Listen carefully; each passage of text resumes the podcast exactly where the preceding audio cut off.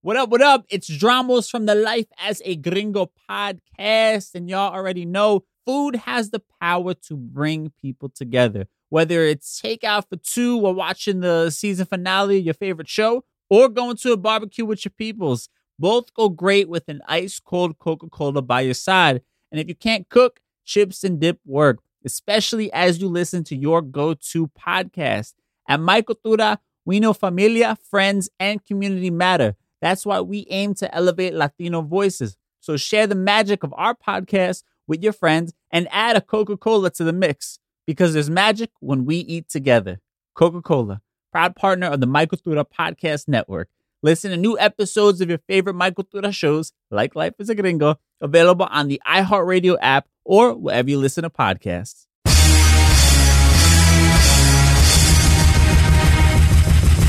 Is America with Rich Valdez, powered by PolitiWeek.com. And Rich Valdez is with us, former Christie administration official. You worked for Chris Christie, you've been in politics, done a lot of public service stuff. Rich Valdez, columnist now with the Washington Times. This is America Richie V, you're on the air with the nation. The nation.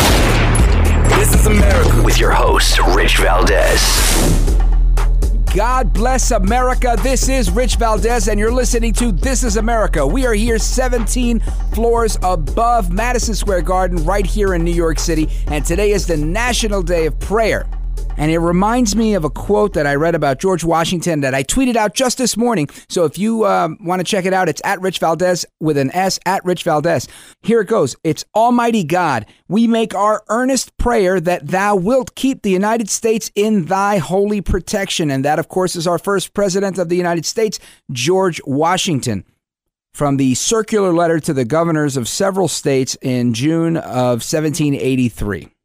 Washington went on to say, I now make it my earnest prayer that God would have you and the state over which you preside in his holy protection, that he would most graciously be pleased to dispose all of us to do justice, to do mercy, and to demean ourselves with that charity, charity meaning love, humility, and pacific temper of mind, which were the characteristics of the divine author of our blessed religion.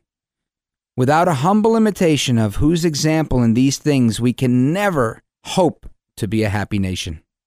This refers to virtue. This refers to us having the character and characteristics of the Almighty, the Most Holy, the All Knowing, the All Present, the Omnipotent, God. Without God, without virtue, without morality, rooted in the universal truths of the Ten Commandments, we can't have a just society.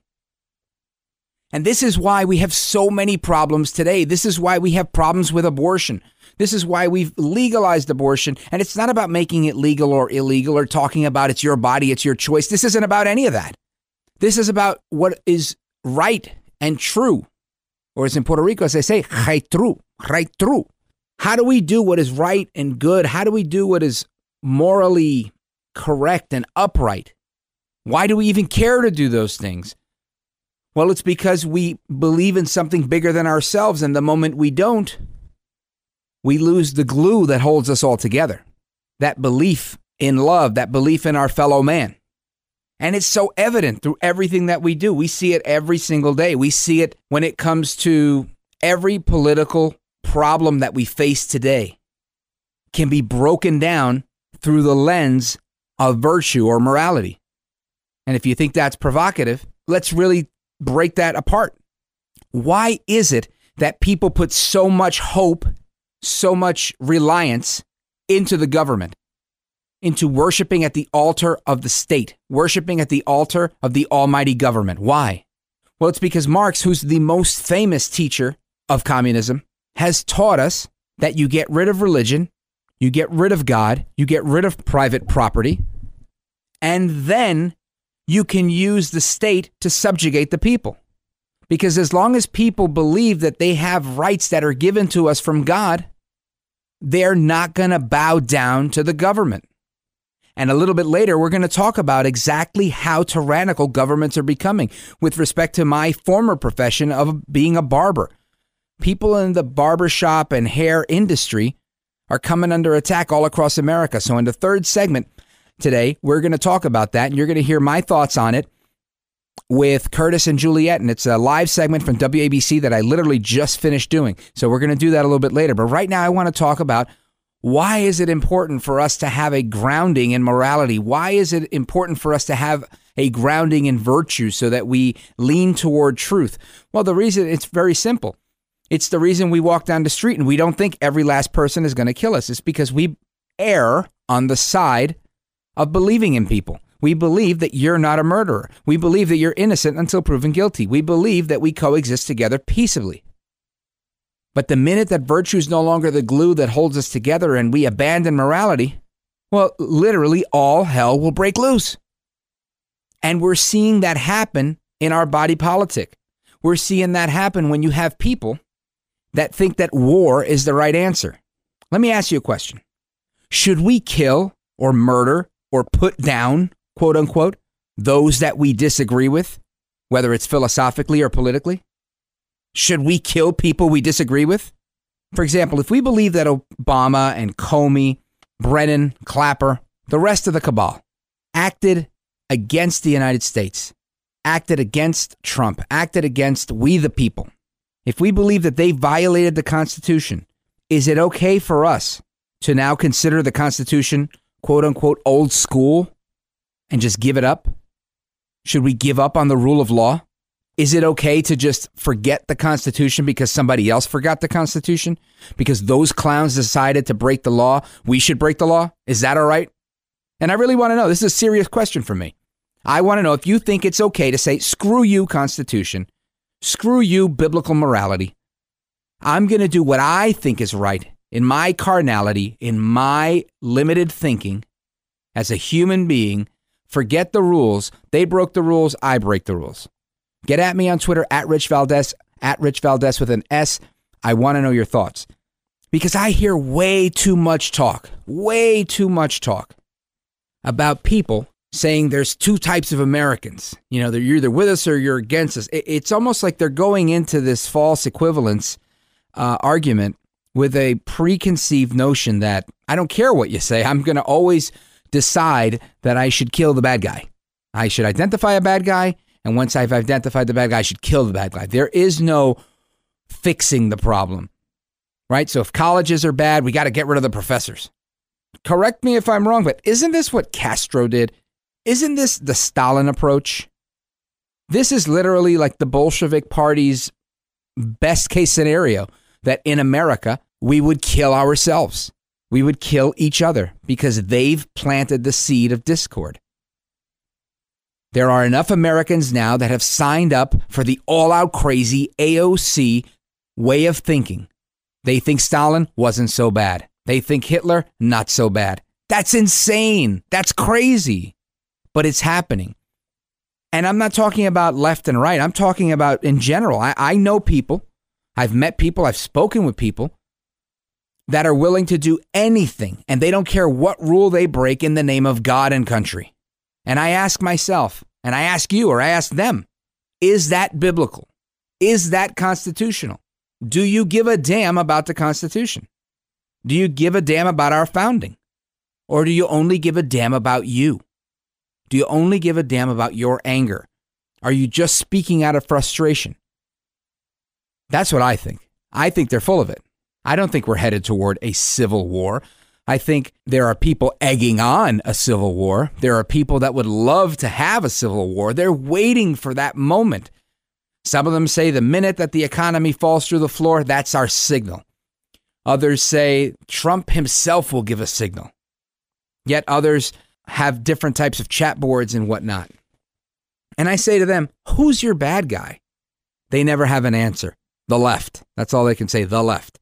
See, this is why I do what I do. I speak against an ideology of leftism. I do it every day because I believe it's wrong. And I believe that leftism has crept into and taken over several key institutions in America, not the least of which is the nuclear family. And we could do probably a series of podcasts on that, and I probably should, because that's probably one of the things that drives me the most.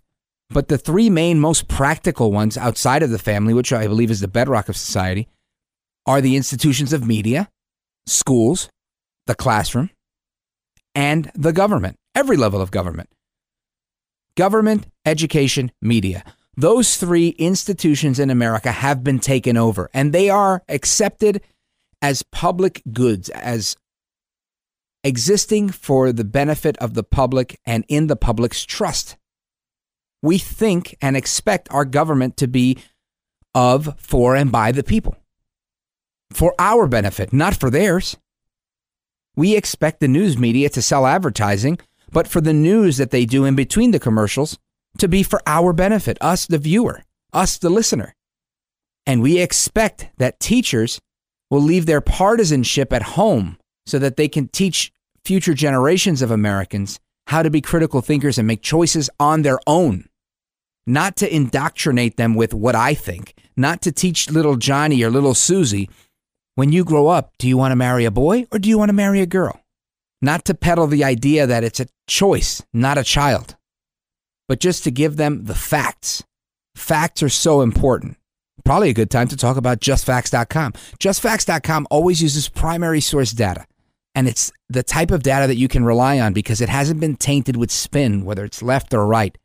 And I urge you to go there. Check out justfacts.com, F A C T S, justfacts.com.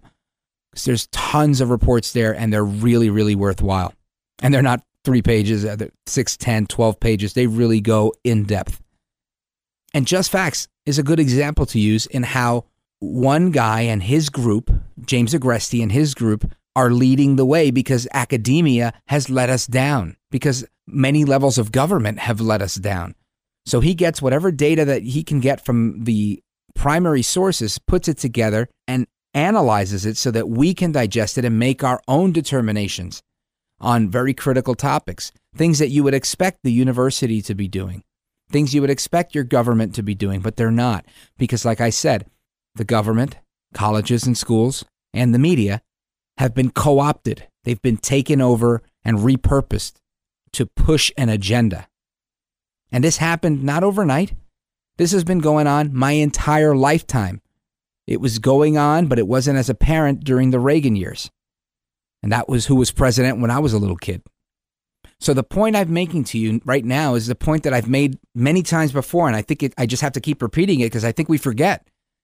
We have to take back these institutions in order to take back our country. We can't just go kill everybody willy nilly. That's insanity. That's wrong.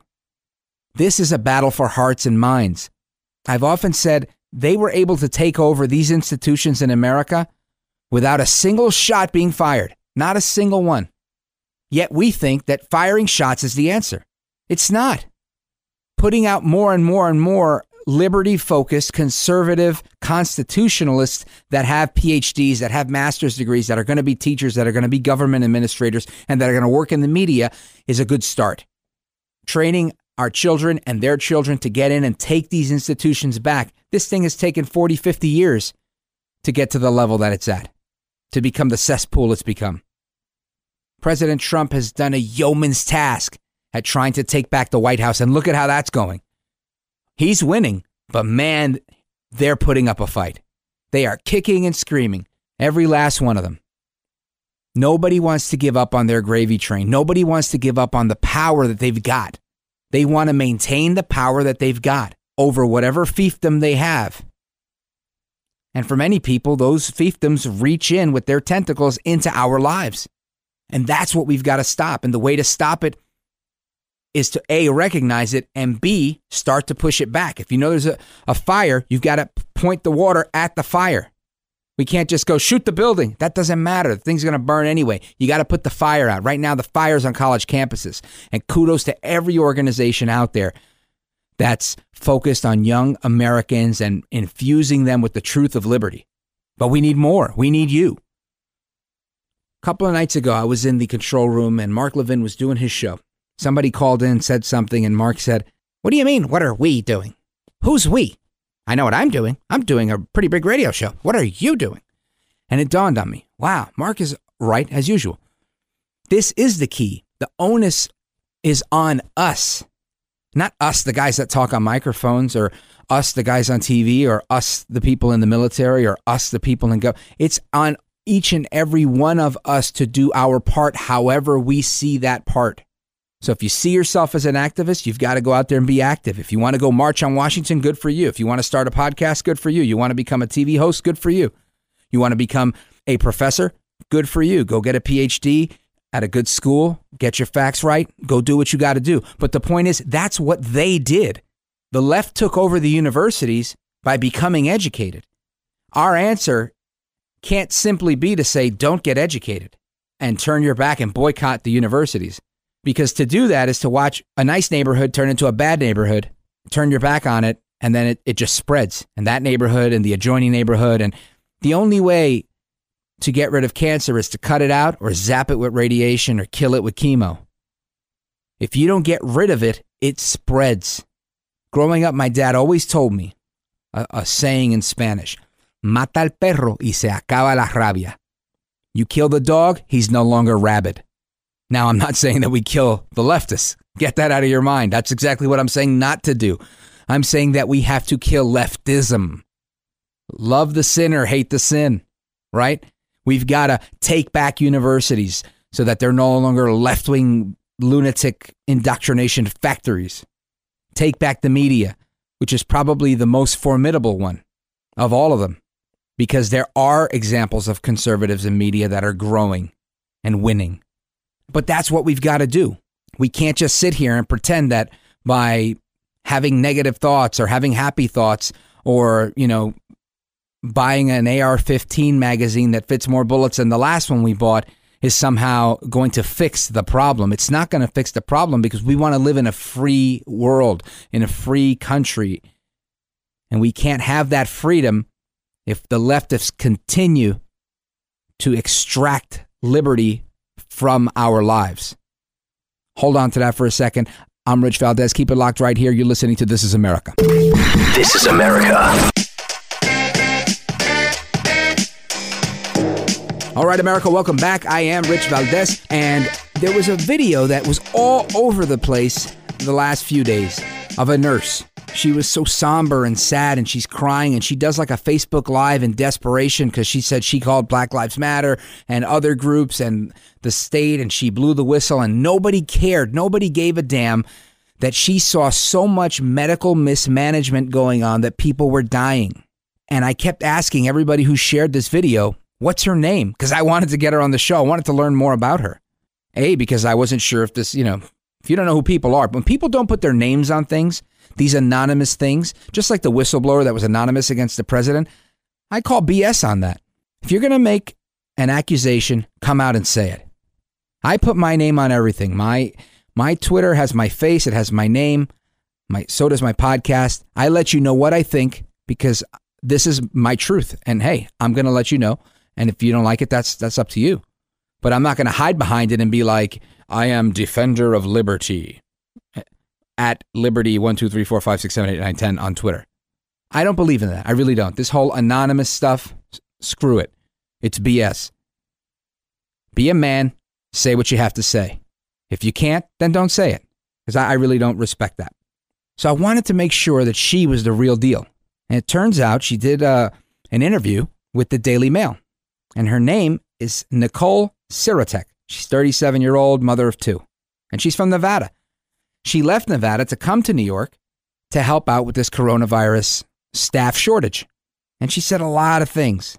She's an ICU nurse, and she claims they're not dying of COVID. And I get what she's saying.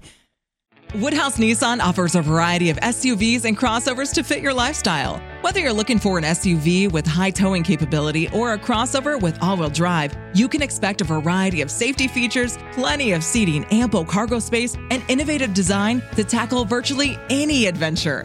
Explore the Nissan lineup of SUVs and crossovers featuring Rogue, Rogue Sport, Kicks, Murano, Pathfinder, and Armada. Visit one of our two Nissan locations or shop online at woodhouse.com. She wasn't saying they're not infected with COVID. She was saying that inept people that lacked compassion and humanity, who didn't care enough to keep people alive, were making such mistakes that it was costing these people their lives. And she likened it akin to murder. And she mentions that they're minorities. And an argument that I constantly make when people say that this is happening to minorities and that's happening to minorities, there's a reality. And I learned it as a school board member. And the reality is this it's based on data, not on my own uh, anecdotal observation. Minorities that have less education, which by and large they tend to have less education, will suffer more because they don't know as much. If you can't turn, if you're a young Puerto Rican kid, young black kid, whatever, and you can't turn to your mom or dad who's college educated, who reads, writes, and speaks at the college level, you're at a disadvantage compared to any other counterpart. Now, this is a country that was founded by white guys that came from England. So it makes sense to me that the first settlers were white and they were the first ones to establish these schools and they were the first ones to benefit from these schools and the education therefore. Makes total sense to me. I also understand, like I just said, we can't abandon the bad neighborhoods. You go into a bad neighborhood that's ravaged by crime and it, it brings poverty. Now, it depends on where you go. Some bad neighborhoods in certain parts of the country are all white. The poorest neighborhoods can be white. And it doesn't mean poor is bad. But typically, where there's poverty, there's going to be crime. Again, these are facts. So when this nurse says they're all minorities and nobody cares that they're dying, those are two statements that are true. They're all minorities, period. Nobody cares that they're dying, period. But they don't not care because they're minorities. This isn't a race driven problem, it's an education problem. If you don't know better, you won't do better, period. But listen to what some of what Nurse Sirotek had to say. Nobody is listening. They don't care what is happening to these people. They don't. I'm literally coming here every day and watching them kill them. I mean, we're not going to save everybody. That's fine. Like, come on, guys. We're not God. But, like, some of these people, hey, we know that they're not going to live. Let's start a hospice unit or something, you know? Like, they don't need to be in the ICU. Let's change course. Let's do palliative care or something. Like, literally, some of these people are just on sedation to keep them on the vents. Nothing else. Now, this nurse is a hero. She's a hero because she cared enough. She took it upon herself to do more in desperation with tears in her eyes and exacerbation in her voice. She cared. She cared enough to keep trying, and people saw that she cared and they saw that she was sincere, and now her story's being told. So when she says, quote, I legitimately don't know what to do anymore, even the advocacy groups don't give a crap about these people. Like literally, black lives don't matter here. It's not because they're black. It's because they're uneducated and they're poor and those are forgotten people. And that's what we have to address. The fact that it happens more so with Hispanics and blacks is a secondary issue that we should address as well. I think all Hispanics should be very educated. All Hispanics should be prosperous. All African Americans should be highly educated. All African Americans should be very prosperous. Why not? All people should. That's the point I'm making. That they weren't dying because they were black unless it was specifically because the virus was targeting them because they had weaker immune systems, because they're predisposed to other conditions, because of a bad diet, which I can personally attest to. But when she cries out and says, What I need is someone to help me save these people from being killed, from gross negligence and medical mismanagement, and no one's listening to me, I think that's the message that needs to be told.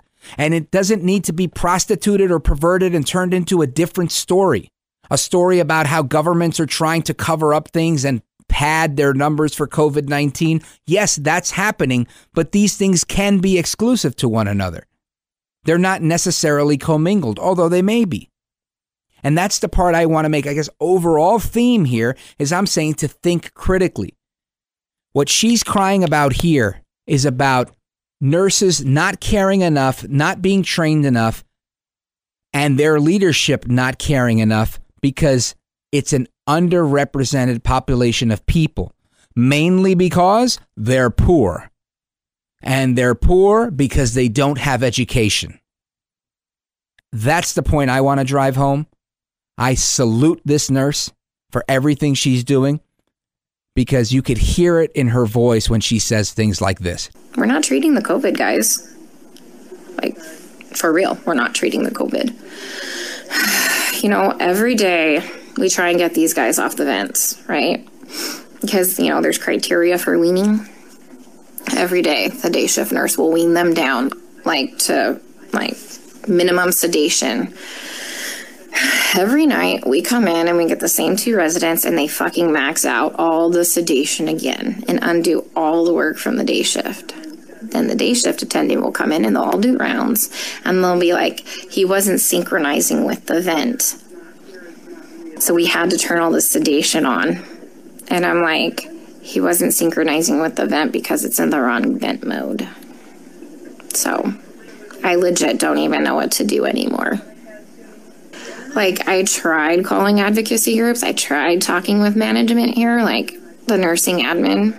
Like, nothing. Nobody's doing anything. How could anybody disagree with that? Saving lives is key. Saving lives is critical. So kudos to nurse Nicole Sirotek for A, doing this interview and letting us all know who she is. We salute her as a hero. And up next, I want you to hear about other people that are being courageous, like Shelley Luther. Keep it locked right there. You're going to hear my segment with Curtis and Juliet right after this. You're listening to This is America. This is America.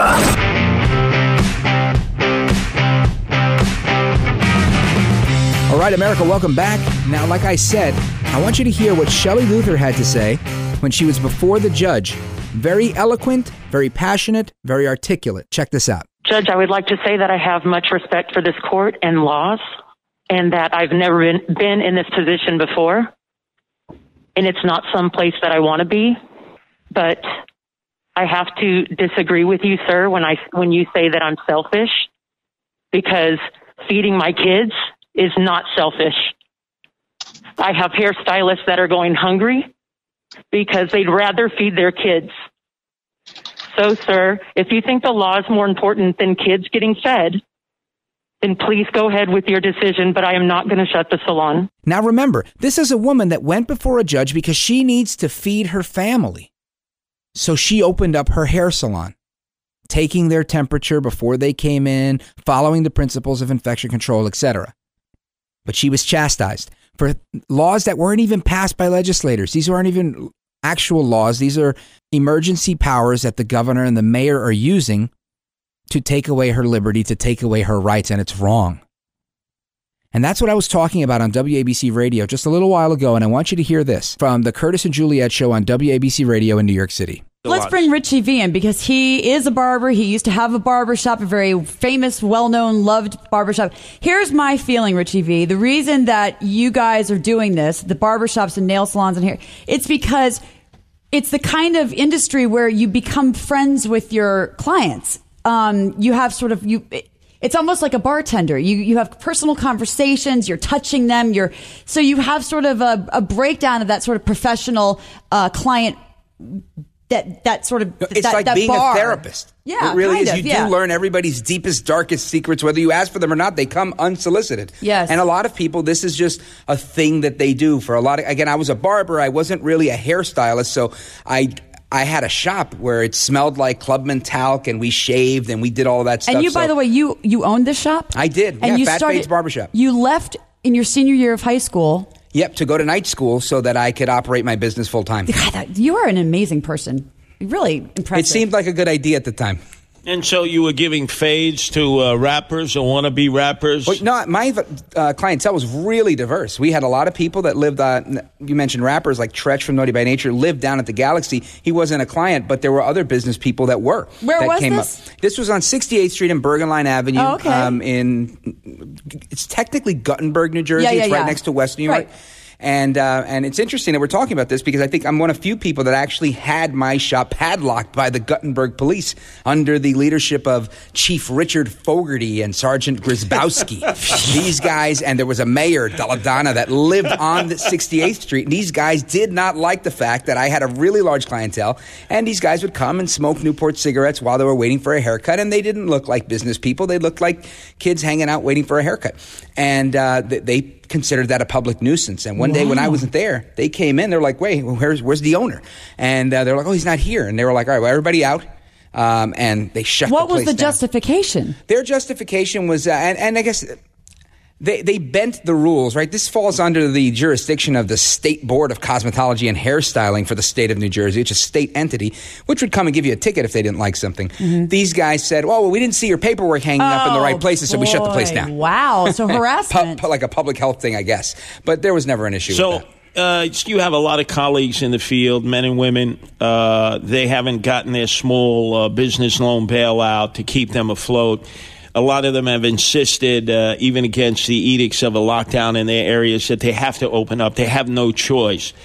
What is it, that- just as a, a guy who has cut hair, a guy who has been in a crowded facility, what is it that the business itself can do to make sure that the customers are safe and secure from coronavirus and that those who are taking care of their hair or their nails are safe and secure? Well, what I think right now, you know, obviously, if somebody didn't pay me to talk on the radio or to produce radio, I'd be cutting hair very likely or working in politics, one or the other. Uh, but as a barber, as a shop owner back then, what I would have done. I think I definitely would have probably maybe taken a chair out, which would have cost me money to create more distance because the chairs are never six feet apart. I think that would be the first thing you do is make sure that the next guy is six feet away, but you're conducting a service where you can't be six feet apart.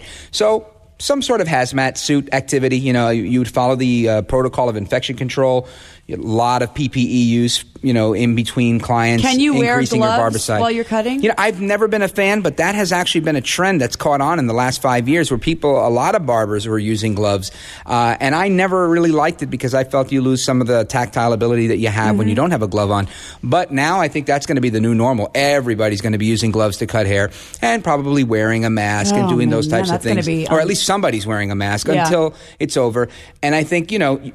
Any business owner, what you have to do is you've got to put a sign on your door and say, "Hey, we're doing this thing here." Uh, it's not like the nurse is going to say, "Look, there's social distancing. I can't take your temperature. I can't do stitches." But there are certain industries where you're going to be on top of people, and barbers are trained in the principles of infection control and how to uh, minimize communicable diseases and identify them. So, I think with all of that being said, barbers are professionals. They know what to do. They know how how to get done what they have to get done, and I think we should um, let go and let God. I love let, go, and let God. And let God. Yeah. I like that. That's like um, That's a light and love. Live and let live. That's a classic. I don't need Governor Murphy, Governor Cuomo, or Mayor Mayor Bill El Bobo de Blasio coming telling me how to give a fade. if your uh, barber establishment uh, had been padlocked in this instance under this uh, lockdown edict of Governor Murphy, would you have been one that has threatened to go to federal court? Uh, claiming that your rights, uh, your constitutional It would be on like violated? Donkey Kong. I mean, I have an incredible platform now that I did not have then. That's why that happened. And I back then I vowed to myself I will never let this happen again because I was I was victimized, and I'm, I don't ever claim to be a victim. You were was- 16 years old. I was a young kid with a business, and I was victimized for doing well. And and that's part of the reason I'm a conservative today. When you Wow. come at me because I succeeded, that's not cool. The government should never attack people for succeeding. Wow, that's so interesting. That's Richie I love it. Valdez, best known for being the phone screener for the Mark Levin Show. He talks to hillbillies all across America I think every he's night. best known now for This Is America. That too. His podcast. This is America, and you get. How do you get the podcast again? Oh, you Here, can always W- find that at WABCRadio.com, or you can go wherever you get you, your uh, podcast, whether it's Google Podcasts or Apple Podcasts. And as of late, uh, as our new owner John Catsimatidis has cleared the deck and provided more live and local programming during this coronavirus spread, you've been a regular fixture on Saturday nights from five to six. yeah, live at 5 every Saturday with continuing coverage of the coronavirus crisis, and of course, a lot of commentary from me. Now, what about the salons that t- take care of the nails? There's a lot of them out there. Yeah, I, mean, would say that's probably less intimate than a haircut. You, you, I think you don't bleed unless there's like a, a mishap. Well, you, you nick people, but I mean, you know, I don't think that's. and you shouldn't bleed in a haircut, but I mean, you're- Right. when you're shaving, that that's a possibility. Yeah. So I, I think if you're good at what you do, you're going to minimize that type of thing. And they always wear masks. There's well, tons not, of not chemicals. always, but the, you know, a lot of a lot of the a lot of them do. Um, but I have to uh, just just very quickly. Apparently, before we did our uh, right versus left, you came to Curtis to get. Uh, pointers about me, No. and you guys have aligned yourself together. Well- you he turned on me. Of course. that's what happened. Well, here's what it is. He, like we talked about in the beginning of the segment, as he got into the chair and I was barbering and, and doing his hair, Mm-hmm. he just started spouting out because, like I said, it's like you're being How a therapist. deal? How to deal with me? I was Did he coaching. tell you that? Did he prepare you for the fact that well, I he do told me, he lots said, of be careful because she's got really serious connections. One guy, Sal from Brooklyn. Sal- and you don't want to mess with kick Sal from ass, man. Brooklyn. Yeah, but Oh. wait a oh. minute. He doesn't have enough hair to cut, to enough time to sit there and cover all the ground it would take. That's This is true. true. But I had my beret on. He cut my hair with my beret on, which actually on the did Curtis not. and Juliet yeah, yeah, I saw Facebook that. page. Yeah, I- no, that I did. See. That yeah, I th- saw. it. that showed how dexterous you were to be able to actually clip my ah, hair with my beret on. Eclectic and dexterous. Well, that's new multi-syllabic. Multi-syllabic. That's called sleewonics. Yeah. Yes. All right, America. I hope you enjoyed that clip from the Curtis and Juliet show on WABC Radio. If you want to check it out, their podcast is available at WABCRadio.com, as is mine. And you can always find out everything that you need to find out about the This Is America or our, our show on WABC Radio at therichvaldez.com. richvaldez.com is our website for all things This is America. So go check us out there and follow us on all of our social media platforms. And if you have any complaints, always hit up Mr. Producer at Rich Cementa and let him know what you don't like and everything you do like, let me know. Just kidding. But I always leave you before we go with a couple of admonitions, and I want to leave you with those right now because today, more than ever, I think they're so important. If you stand for nothing, you will absolutely fall for anything. Don't believe the hype. Don't get it twisted. Know your stuff. Know your facts. Read stuff so that you know stuff, so that you can do stuff, and people can't pull stuff over on you. And remember, you got to step up. The only thing that's necessary for evil to win, to triumph, is for you to sit down, take several seats, and do nothing. So don't do that. Step up, rise up, use your brain, use your mouth. Let's get this country back to where it needs to be. You're listening to Rich Valdez on This is America. This is America.